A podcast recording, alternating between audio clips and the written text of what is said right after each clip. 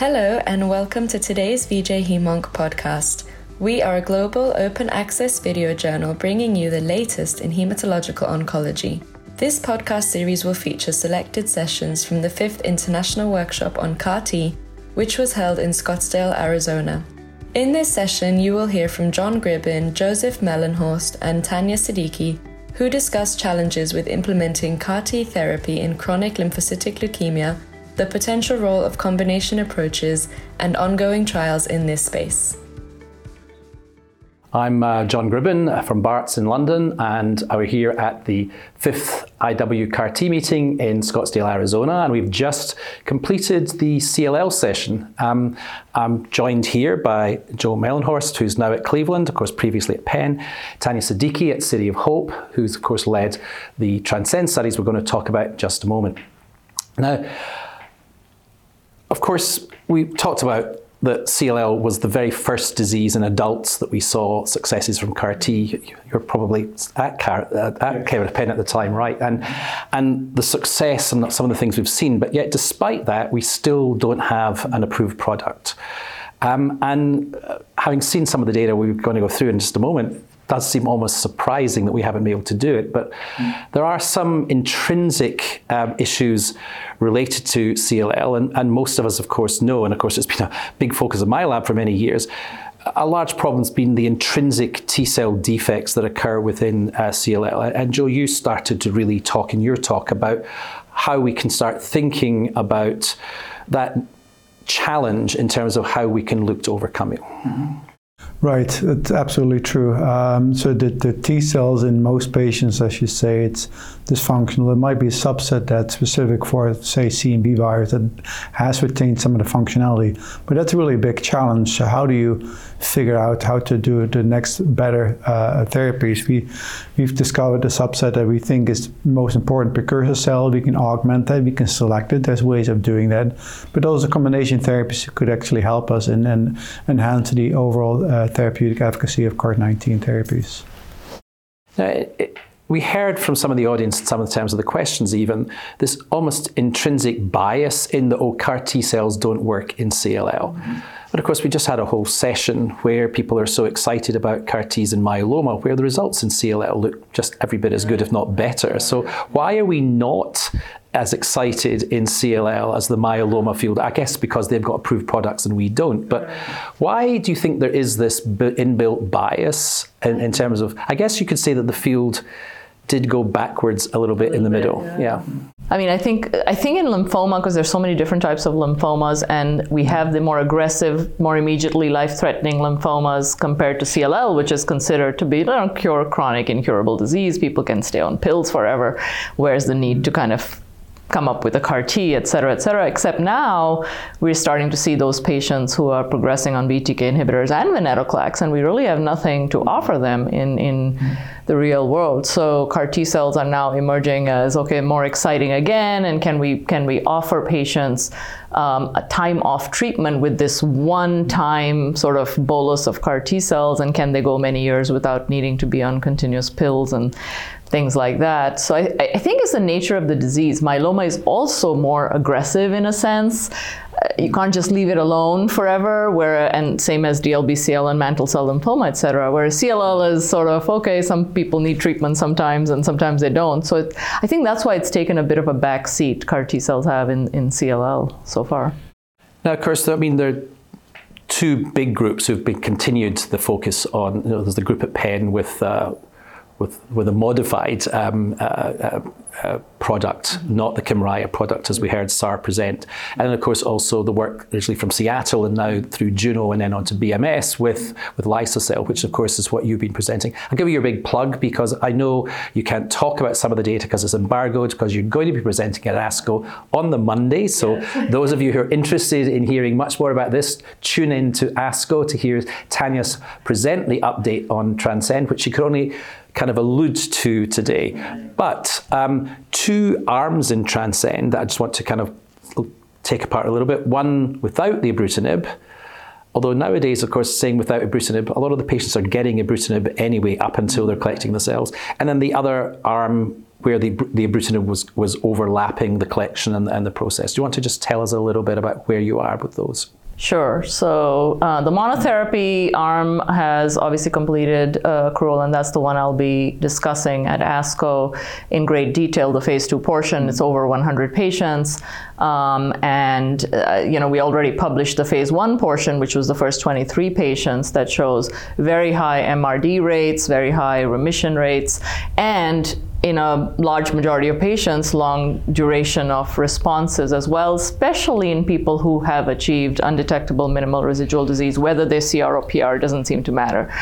Um, the other cohort is the combination cohort, where we think that combining with ibrutinib, uh, starting two weeks prior to leukapheresis, during manufacturing, during CAR T infusion, and then for up to 90 days after CAR T cells, we've, we've, we've preliminarily seen less CRS um, without affecting, you know, uh, expansion and, and actual outcomes. And, and whether or not that will now become more of a standard if we, sh- if we continue to show that the responses are good beyond the initial 20 patients that have been reported on.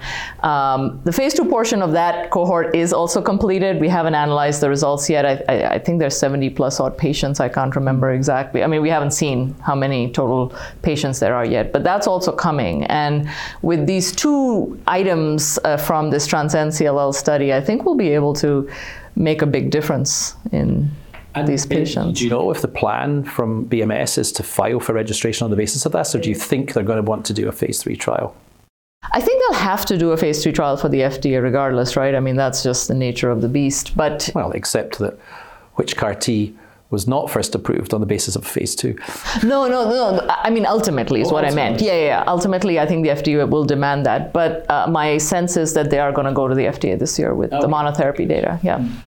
And of course, the, the third talk we had in that session was from Saar Gill, who unfortunately can't be with us here, but I'll just kind of summarize what he was doing again from the, from the, the, um, from the UPenn experience, again using ibrutinib. And I thought the really intriguing things that Saar was showing was a the persistence of the CAR T. I mean, I think you you know that from your studies, but he showed it very very well studied there.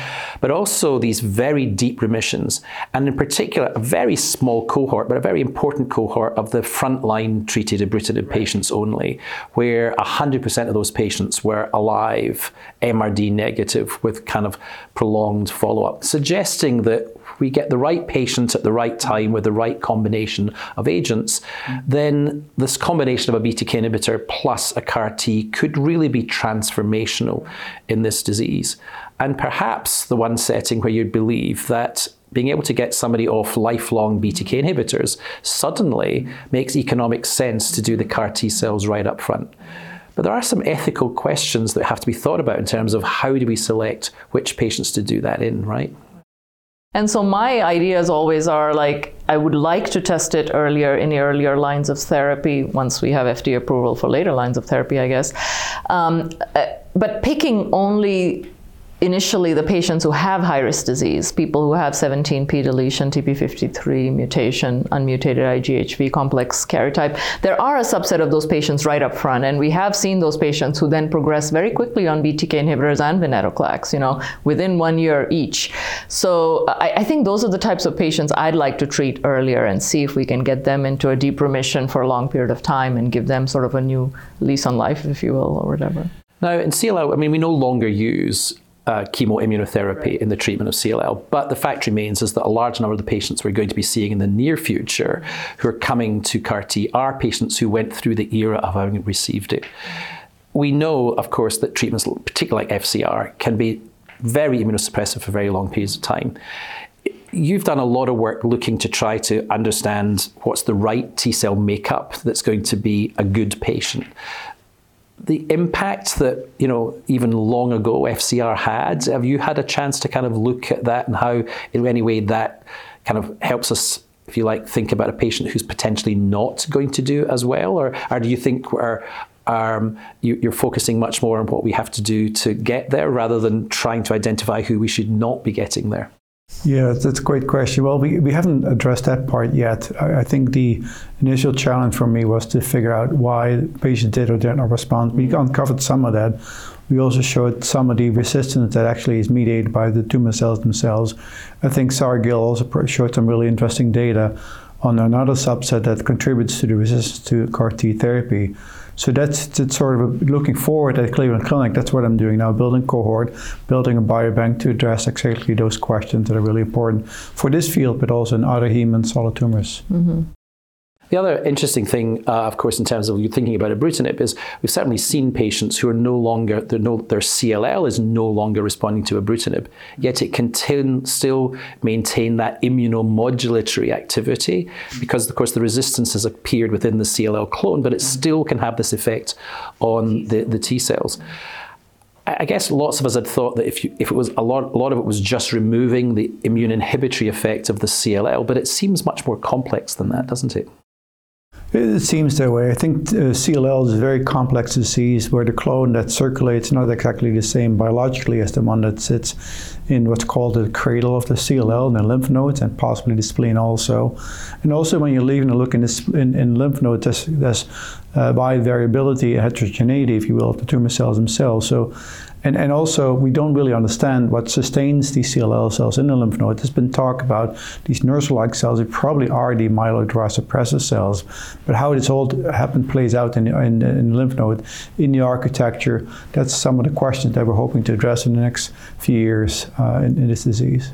And I wonder if that's why Richter's emerges in, mm. in, in, these patients in the yeah. lymph nodes and not in the actually arising in mm-hmm. a protected environment. Exactly within the lymph node. Exactly because we were talking about that in the panel discussion, weren't we? About how you do see some Richters emerging, and mm. yet we see persistence of the CAR T. So there must be some way that those Richter precursor cells are in some way protected from those mm. CAR T that we know do retain the ability to kill uh, the Richter cells, although not in every case. Well, there you have it. We've discussed uh, what we talked about in the CLL session uh, today. What we're looking forward to is hopefully by next year's meeting, we'll have further progress in knowing where we are with uh, the registrational process uh, for hopefully being able to see the real advance outside the setting of clinical trials by being able to have CAR T available for our patients with CLL. Thank you. Thank you so much for listening to today's podcast. We hope you enjoyed. Be sure to follow us on Twitter at VJ and subscribe to VJ podcasts on Spotify, Apple, and Podbean. Until next time.